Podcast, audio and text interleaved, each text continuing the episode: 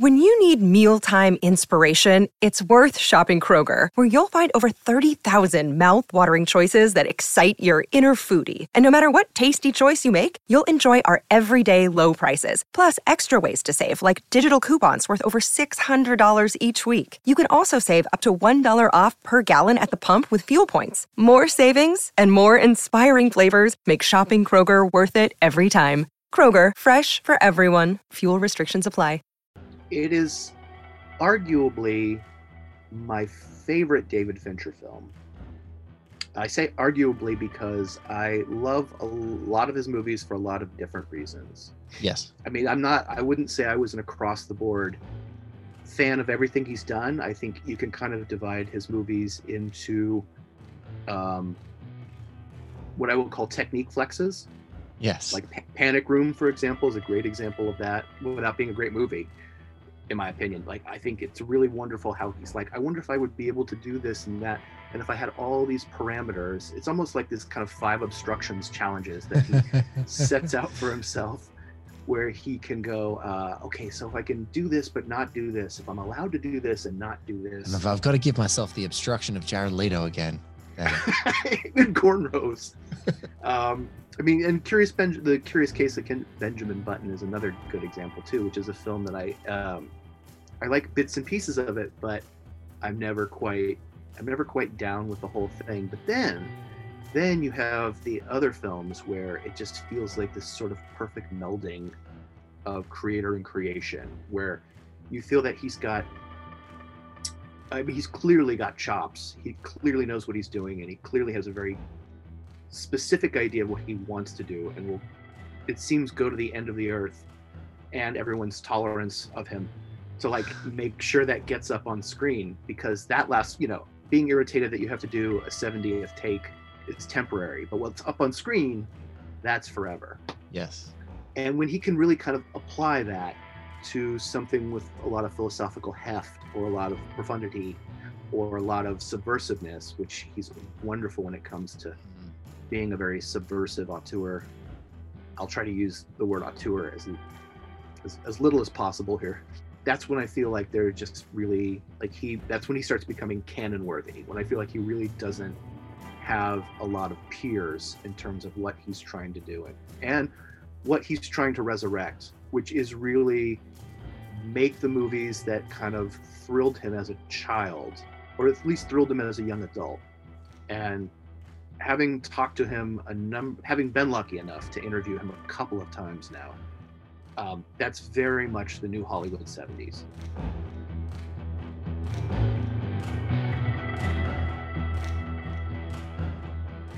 Welcome to Zodiac Chronicle, a 24 part investigation into David Fincher's 2007 genre altering masterpiece, Zodiac. Adapted from Robert Graysmith's novel by screenwriter James Vanderbilt, the film, of course, stars an incredible ensemble cast led by Jake Gyllenhaal, Robert Downey Jr., Anthony Edwards, and Mark Ruffalo. I'm your host, Blake Howard.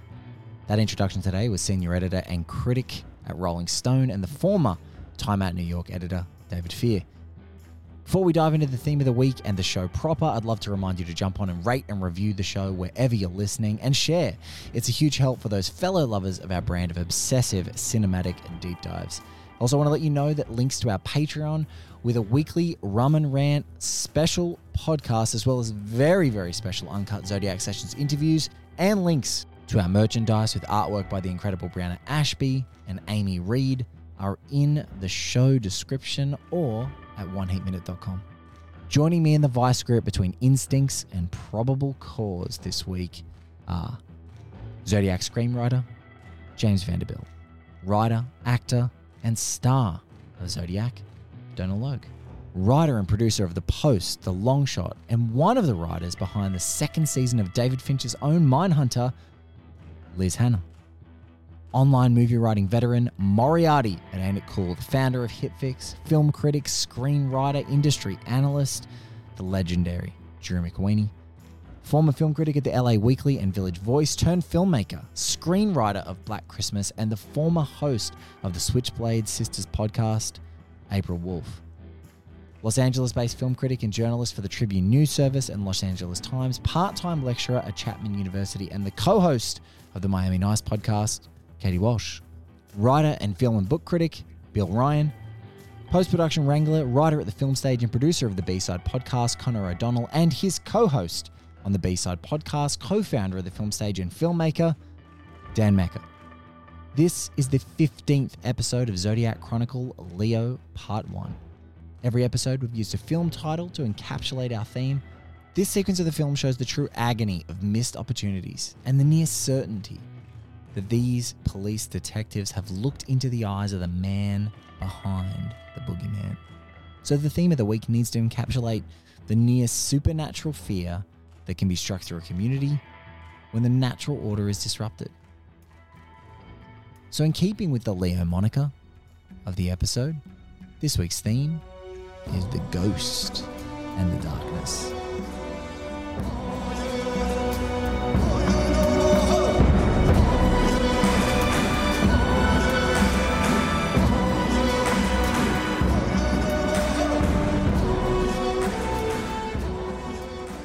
We left off after an incredible scene.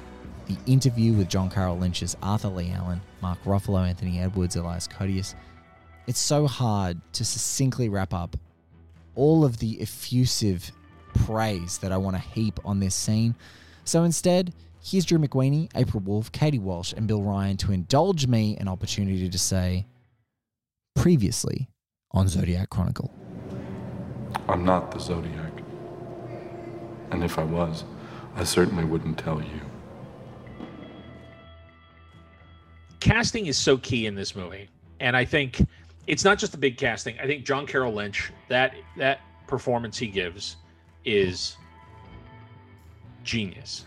Absolute genius. And the big scene where they finally get him face to face and they interrogate him and there's there's so many ways that scene could go too far, too hard. Lean in, tip its hand, make it clear which way Fincher leans. Hmm. And it doesn't.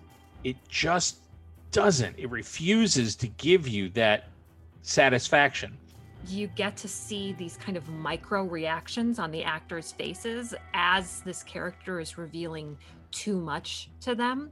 And I love those reactions so much because it's such a, a combination of restrained performances in there where you're not you're not getting kind of like the cartoon wolf with the tongue rolling out going wawooga it's just like there's there's truly just like um a, an eye twitch when you know like when he says too much and, and it's it's so beautiful and the coverage of it is amazing and the looks between Elias Koteas and Mark Ruffalo and Anthony Edwards, and it's just masterfully cut. The way that the camera is moving to like show you everybody's reaction. The the tempo doesn't really change, but the the tension rises. He's doing. It's one of the best scenes I've ever seen. Period in any movie. Even if I could ignore the film as a whole and do other chores, other things, when that came on, I'm, I'm sitting down. I'll tell you, uh, Mark Ruffalo is one of the great actors right now, in my opinion. I agree. And I also think, but for me, the two performances, the two best performances in the whole film are Anthony Edwards and Elias Koteas. Mhm. Obviously, Koteas isn't in it nearly as much, but I think those two guys are so incredible in their their naturalism and their ability like edwards in particular well there's a scene with Koteas when they when uh uh they ask about the watch is it can i see it the the, the watch that arthur Mm. lee allen's wearing. And he says and he shows it to him. At first and then i think it's ruffalo saying is it can i see it? Yeah. which is great too. And he and he takes it off and hands it and like kind of under the table shows it to Koteas and Koteas' reaction to seeing that it's that watch, the Zodiac watch, is somehow he's able to get across to the audience his like holy shit thought process, but he under he underdoes it so much so well that you can also believe that Lee Allen, Arthur Lee Allen, wouldn't have noticed. And just before we dive into the scene proper, here's James Vanderbilt talking about the success of Zodiac as a text being contingent on the success of not only the execution of the interview scene, but how that tonally then impacts and registers on us, the audience, for the remainder of this movie. That scene was a big, there was a big source of debate between all of us. Not debate, but but you know, concern or question. And even when we were developing it, we sort of went. I remember I wrote a version where you don't see the scene, you're told about the scene, because our concern was if you meet this guy halfway through the movie, you're going to be so convinced he's the killer that when we move off him, you're we're going to lose we're going to lose the the movie's going to lose you. That you're going to go no no no no no the killer's back there. What are you doing? What are you? And the construction of the whole thing should be that you come back around to him, and it's a thunderclap. And we were all really concerned. This is before John was even cast. This was just an ongoing conversation all the way through it. That if you dramatize this the way we thought you could dramatize it, it could stop us. It could actually screw it. Obviously, we ended up, you know, we were like, okay, we'll shoot it and then we'll see. And he's brilliant in it, and the and the the other guys are brilliant in it too. I mean, you know, Elias Koteas is incredible. Like they're just all great. I mean, Um, and, and we could we could we could have had an hour interview just on Elias Koteas, to be honest, Yeah, because he's the way, just he's so good. so good. He's, by the way, it's also just just to say it out loud, it is weird for me to talk about a movie I worked on and praise it. So it just I'm it's it's I'm feeling I- guilty about doing that, but I'm just I, am just I'm work. just I- I'm just gonna say, James, that that's okay, but unfortunately for you, our shows are about how much we love these enduring pieces of art that actually reward us. And guess what? I, I hate to say it, the screenwriter of this movie, one of my favorites, there's a poster behind me, you can see it. great, The- the yeah. um, um, is you. Thank you very much. It's just it's it's it's it's my own upbringing that's getting in the way. I just feel guilty enjoying things that I do. But but I but I will say in that that but that scene was we were really concerned and then John came in and parked it. But I mean uh, there were conversations. I remember seeing a version of it in the editing room where David didn't show his face Ugh. where it was such an interesting just sort of editing exercise which was he just played it on the cops and you never saw him because we were just terrified that you know that you would go no it's john carroll lynch. Why do i have to sit here for another hour? Clearly it's john carroll lynch. He did it. Um, and also by the way we didn't want to convict arthur lee allen. That wasn't the object of the exercise. So ultimately you know he cut it the way it's in the film and it and it and it works. But he's it's such a testament to how good he is that we were all terrified he would tip it. Um you know and and and i also just i also remember sitting with all of those you know with with all of those officers um and and and going did he really say that? Like did he really have the watch? Did he because at a certain point in time it strains credulity you know? And we were just like come on. Like really? And it was you know, came back no this absolutely happened and we verified it with each of them like you know and we talked to Narlow separately from Toschi and and and Toschi i mean said something along the lines of i have never interviewed someone more guilty in my life it was just it was it was so obvious you know the fact that he started talking about bloody knives before anybody brought it up. He brought up bloody knives in his car. And now, let's get to the scene.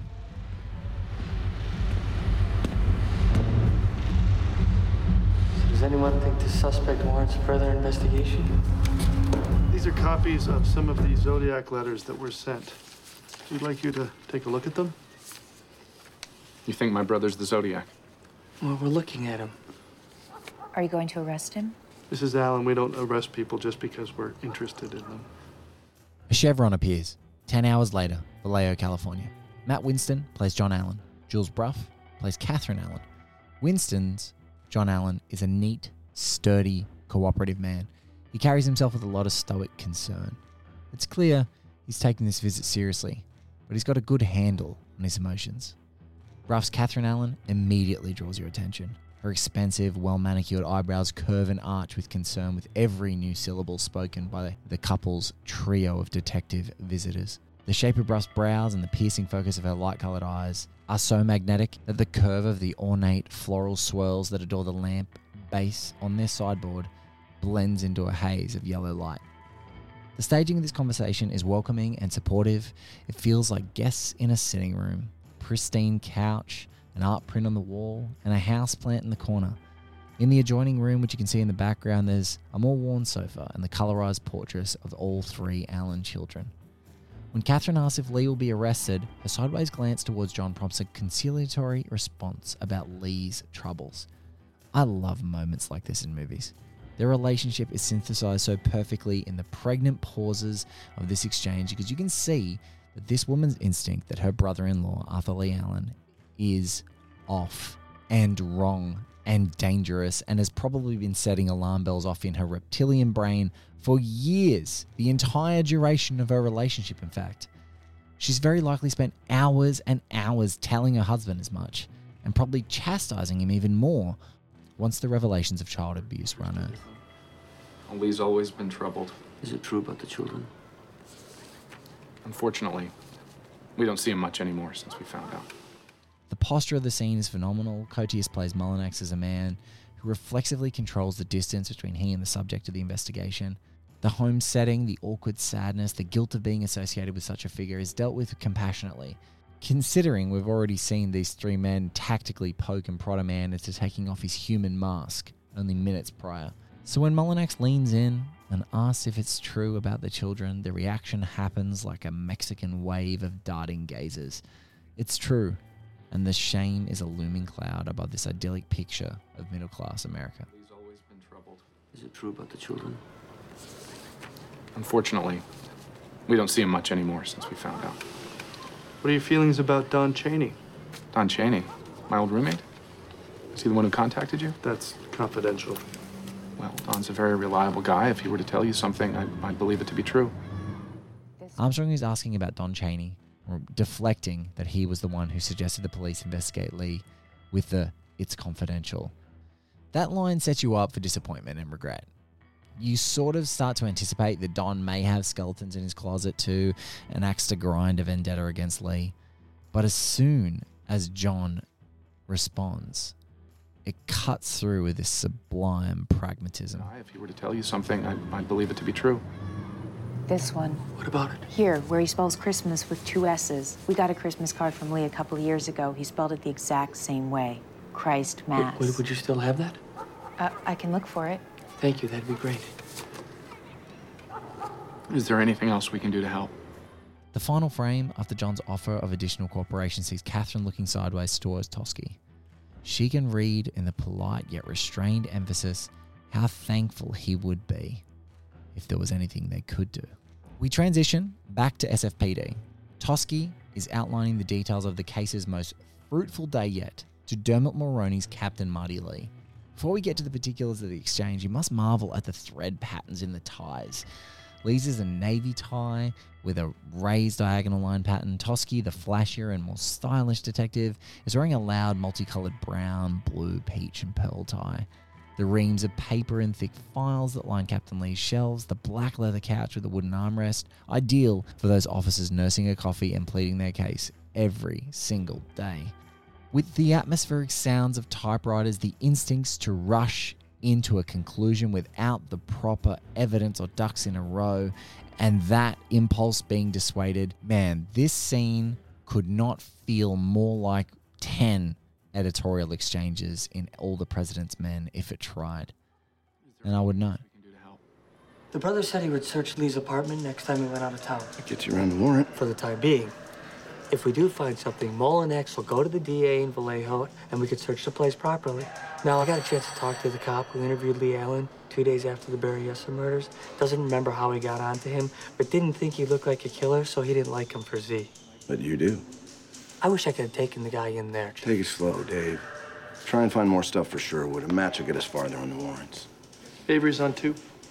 Tell him to screw. Want me to communicate that verbatim, or can I spice it up a little?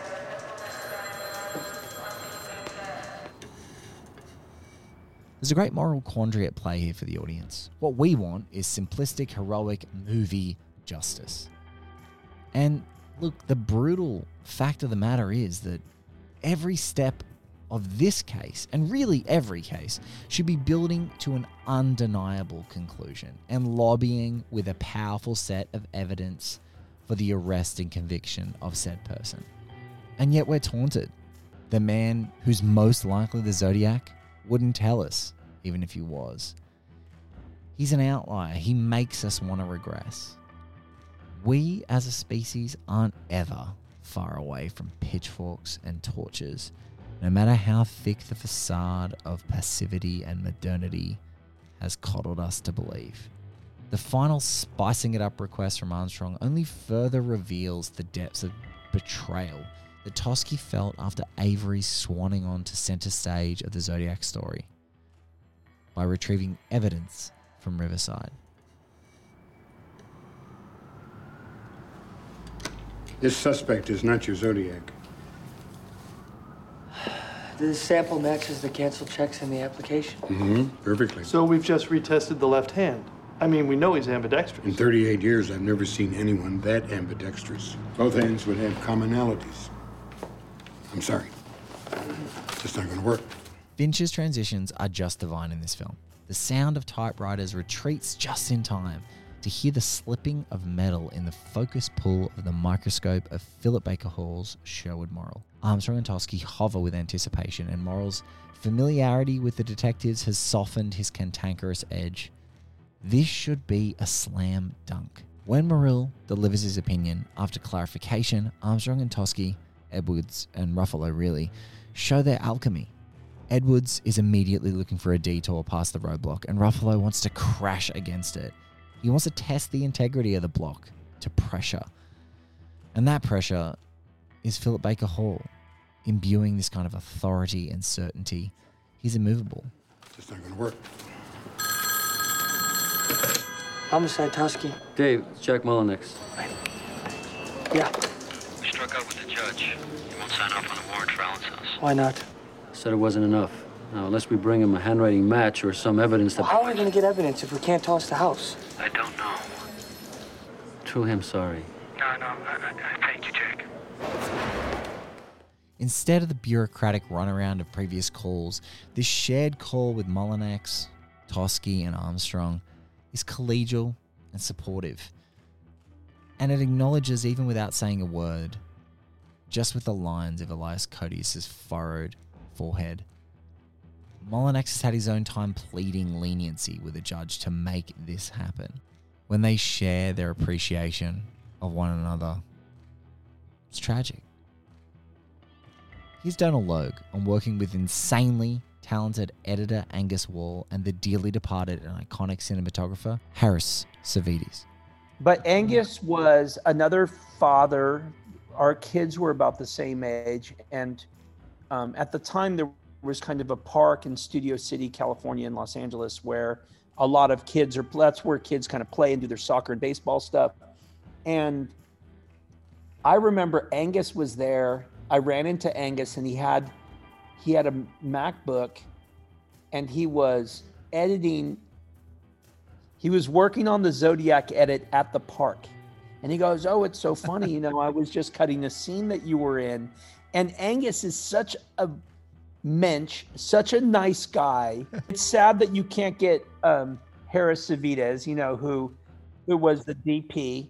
And you know, I asked him. I said, Harris, um, is it easier? Is it faster? Will will high definition video be faster in the way of the future? And he goes, it's faster.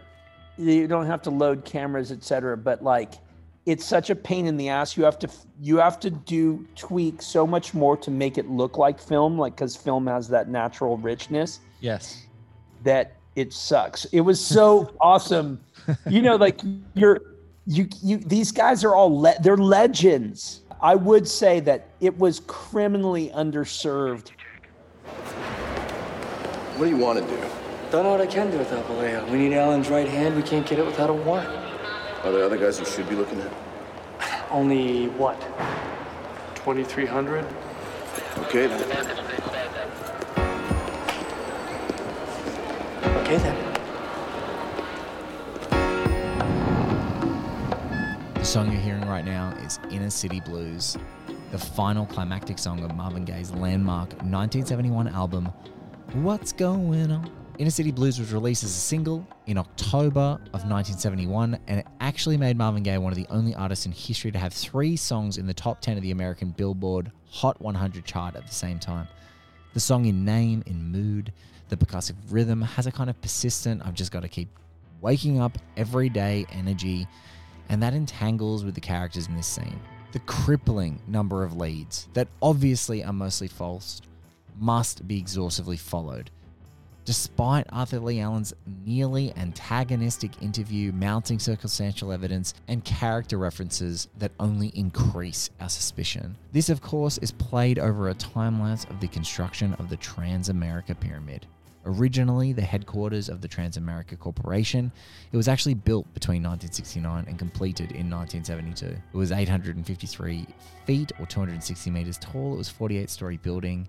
It was once a futuristic beacon in San Francisco. The spire in the skyline typified sort of empire building phallic iconography redefined for the contemporary cityscape. But its totemic quality almost makes it feel like a symbol for San Francisco's strange bridge between modernity and a collective possession of tribal times. Here's Liz Hannah talking about working while a building was being built and what she learned about the experience of time for an audience from none other than David Fincher. There's the one time lapse where just a building is built. And like that, it's and what's I mean personally slightly funny to me about that is that I was uh, working on a show a year ago or two years ago that we actually saw a building be built while I was in the room, and that Awesome. was how we tracked how long we. and the building was finished before we were finished with the show, and I was like, guys, I feel like this is emotionally and physically taxing on all of us. Like we've seen a skyscraper built. It's um, it's almost like it's spitting in your face. You're like, get out of here. We're it was like, work. come on, man, come on. Um, I feel like I had like an emotional relationship with the guys who were building it. I was like, you know, you guys are doing a really good job. Um, we're just gonna talk about the story. Um, but yeah, I mean, I think that's that's the other thing that I I feel like I have personally learned from David is the tracking of time and how um almost I, I think we put too much weight on it at times. Like we he we the audience is smart enough to understand that not every story is so then they go to bed then they wake up then they go to bed then they wake up. You don't have to do that. You don't have to hold their hand. And i love that about this movie that this movie takes place over what like a decade? And you don't feel that? You don't feel i mean you feel that in terms of like the weight of the story on the characters and the passage of time of how long this is going to take and how the toll it takes on them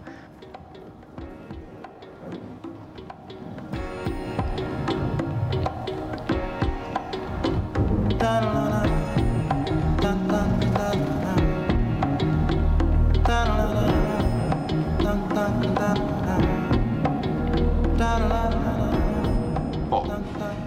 wrote the Justice Department asking to be put in charge of the Zodiac investigation?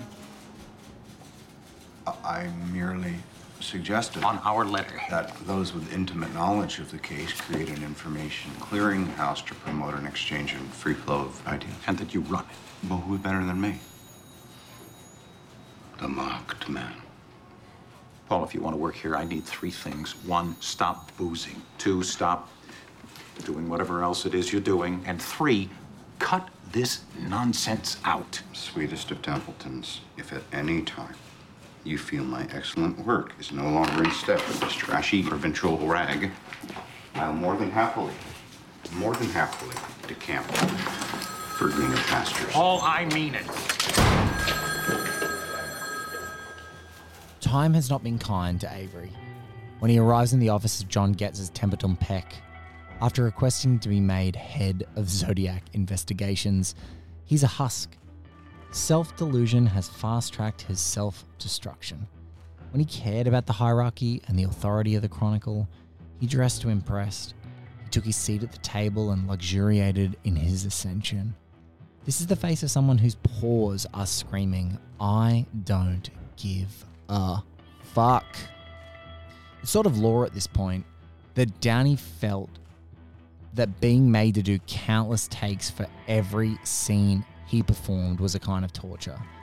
And what's kind of strange is there is this seething beneath the surface that just makes his performance utter perfection.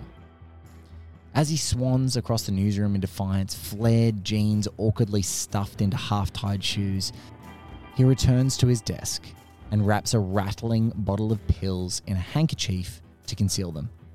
When Jake Gyllenhaal's Graysmith says Paul, his expression is vacant, like he's blind to even recognizing his face.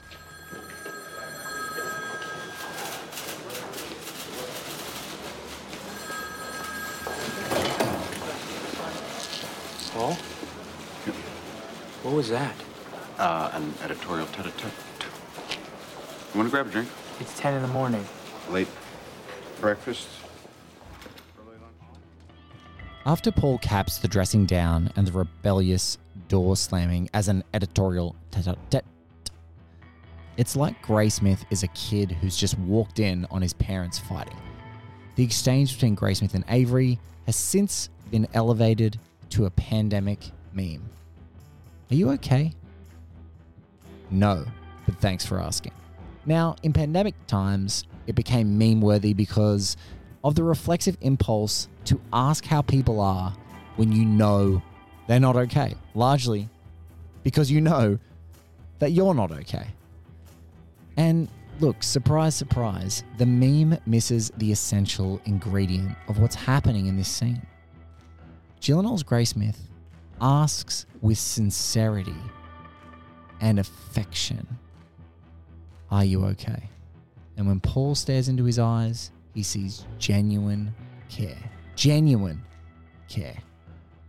And he responds with an equally heartbreaking candor. Paul? What was that? Uh, an editorial tete-a-tete. You want to grab a drink? It's 10 in the morning. Late breakfast? Early lunch? You. Are you okay?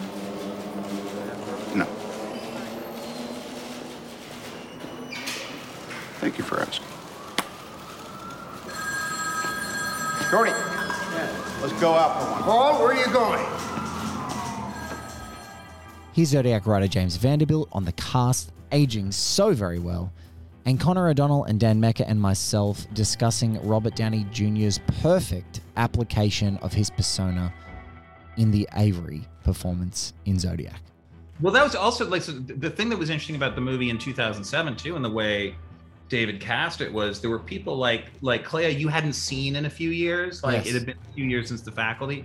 I mean, you know, Downey, who's wonderful but is everywhere now, you hadn't really seen a lot of uh, in the last few years. And so it was this sort of oh, that flavor of ice cream. I love that flavor of ice cream a little bit. Ruffalo had not really broken through completely yet. Like he had done the indie movies and he had done a couple romantic comedies, but he sort of hadn't done as much of something like this. So it was this very interesting um sort of fresh way of and Chloe again was in a in a role that you sort of had not seen her in before. So it was this very interestingly cast movie at the time. Um, and Jake was the next big young thing. Yes. So it would make sense that he was sort of the lead. So it it um that that was it. It's our cast has aged incredibly well. Do you know what I mean? Yeah. It's now it's like you know my kid was like, "Oh, you made a movie with Iron Man and and, and the Hulk," and it's like, well, but this was before they were Iron Man and the Hulk. when you watch Downey Jr. in Less Than Zero, which is a great performance, he's limited. He's figuring it out. He's got something. You, you see it. You love it. You're like, wow, this is an artist, right? Chaplin, he's limited, but he's figuring it out. Wow. And then by the time Kiss Kiss yeah. Bang Bang and Zodiac. Oh my God. Coming, Kiss Kiss Bang Bang. Kiss Kiss Bang Bang and Zodiac just coming on that same train. You're just like, God damn it, What- this guy knows what you- exactly what what, do you do? value he has. Yeah. What do yeah. you do? I, I invented dice. no, but that's Um, it is it's his ability, it's this patter, right? It's this ability to deliver a line as if it's an afterthought, but like a Yes, natural yes, a natural yes. afterthought. Yeah. And I mean it's you know, it it is what makes that Tony Stark character perfect and him perfect for it, obviously, because the immediate way to read that is kind of ego or arrogance or whatever. Like he's so smart he doesn't need to think about what he's saying. Um, and it's obviously that's imbued in the Avery character in terms of this like he just he kind of walks around the Chronicle like his shit doesn't stink a little bit. Um, even though it very clearly does, like objectively, you're sort of like you're like you're like, oh yeah, like this dude's kind of seems like a, a self-destructive nightmare, but he's clearly good at his job, I suppose. Um, And good enough, right? Good yeah, right, right, right. And and I think yeah, it's it's it's this cadence with which, and it's not just him. I mean, I think, uh, and I read this somewhere that one of the way one of the ways Fincher put producers' minds at ease as far as the length of the script was to get people talking fast, right? Yeah. And and it, I was thinking about that while watch in my most recent rewatch because it's, I never really thought about that as like a trick you could do to like actually like well, that's that's the famous social network story. right and i and i i guess this sounds like a dumb obvious thing to say but i never really when you think about pacing in a film i feel like you rarely actually think about literal pace So you moved off my brother-in-law. We couldn't get a warrant. Last year, we arranged for Lee to get help from a social worker. He only went twice. We saw him recently for the first time in nine months. My mother in law brought him by to see the new baby. After he left, I went to see that social worker. He couldn't talk about a former patient, so I just asked him straight out if he thought Lee was capable of killing people. Because of patient confidentiality. the man said yes. Why hadn't you seen him in nine months? He's going to school in Santa Rosa, Santa Rosa, where is he living? in his trailer. Another chevron in the home of John and Catherine Allen, this time 7 September 1972. You'd love to see that Jules Bruss Catherine Allen, who begrudgingly supports her husband's support of his brother Lee, taking a quiet moment alone with Bill Armstrong to continue to spill family tea. This time, it's not in the formal dining area for guests, it's in their lounge room. Catherine's cotton tip hairdo matches this fastidious, compulsive cleaning vibe that she's sending off. Bullying therapists for their opinions to break confidentiality is nowhere near as disgusting as the prospect of her brother in law making his home in a trailer. It's here that there's just another beautiful layer of flawed humanity on show. For Catherine Allen, jail is more preferable for a brother in law than a trailer. But this isn't just spilling tea, family gossip, reminiscing over what might have been. Trusty Bill Armstrong, ever the tactician, sees an opportunity and claims it. And now, the final word from Mr. Phil Nobile Jr., editor of Fangoria magazine. it's like he's trying to sustain that knot in your stomach and, it, and it's reflected in the score it's reflected in, in the, the framing the the whole last two and a half hours of no the last two and a half hours of the movie are um, are about making you miserable like let's be honest it's a miserable feeling it's that that that someone did these horrible things uh, fucked with all these people on a on a psychological level that you know I think the movie comes almost up to admitting cost them marriages, cost them cost them their happiness, right? Yeah. And how do, how do you instill that feeling in an audience without making it feel like you're just you know gawking at them while you're eating your popcorn and then and then forgetting about the movie by the time you get to the parking lot. I think he did a pretty good job of, of instilling that feeling of, of misery and that that lingering sense of dread. It, I've I, I mean, I'm sure there are other movies that have done it, come close to it, but it's it's the movie, it's the only one I can think of that makes me feel the way it does.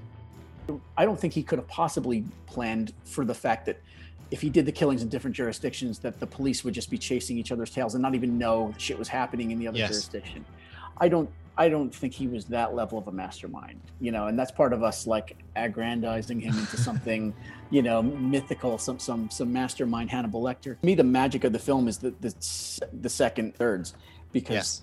that's where it just really is is not interested in being the thing you expected it to be. The splashy stuff that you're going to put in a trailer goes Yeah. goes in the first 25 minutes, and they and they are beautifully executed sequences, uh, and each one's got its own energy.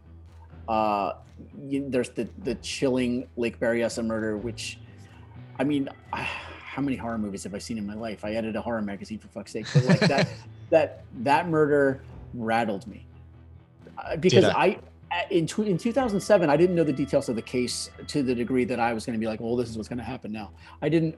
I was absorbing it as a as a novice, as a, a newcomer to the story, more or less. And uh, the way the way the Lake Berryessa murder is is just blocked and staged, and and just so uh, it, th- there's something just so nauseating about the quiet of it. It Yes. just disgusted me. That concludes episode 15 of Zodiac Chronicle Leo Part 1.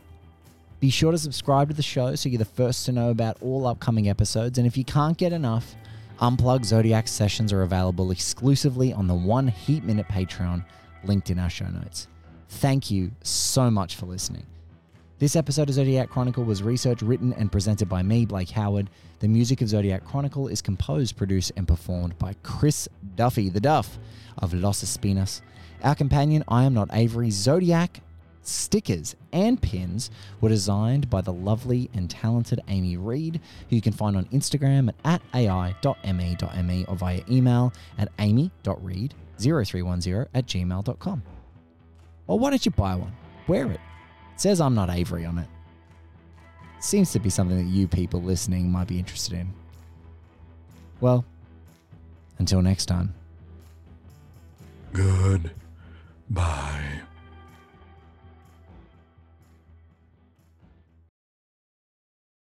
When you need mealtime inspiration, it's worth shopping Kroger, where you'll find over 30,000 mouthwatering choices that excite your inner foodie. And no matter what tasty choice you make, you'll enjoy our everyday low prices, plus extra ways to save, like digital coupons worth over $600 each week. You can also save up to $1 off per gallon at the pump with fuel points. More savings and more inspiring flavors make shopping Kroger worth it every time. Kroger, fresh for everyone. Fuel restrictions apply.